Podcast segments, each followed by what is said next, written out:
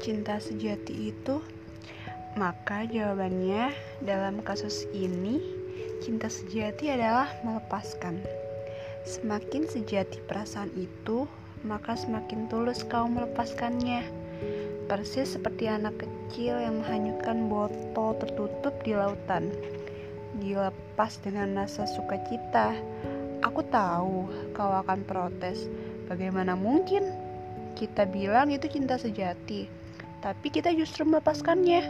Tapi inilah rumus terbalik yang tidak pernah dipahami para pecinta.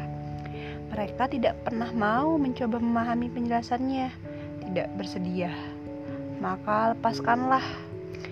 Maka besok lusa, jika dia adalah cinta sejatimu, dia pasti akan kembali dengan cara yang mengagumkan ada saja takdir hebat yang tercipta untuk kita.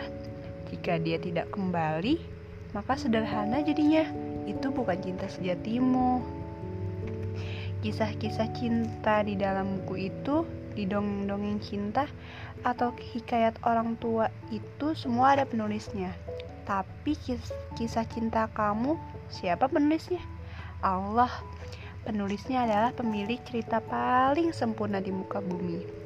Tidakkah sedikit saja kau mau meyakini bahwa kisah kau pastilah yang terbaik yang dituliskan?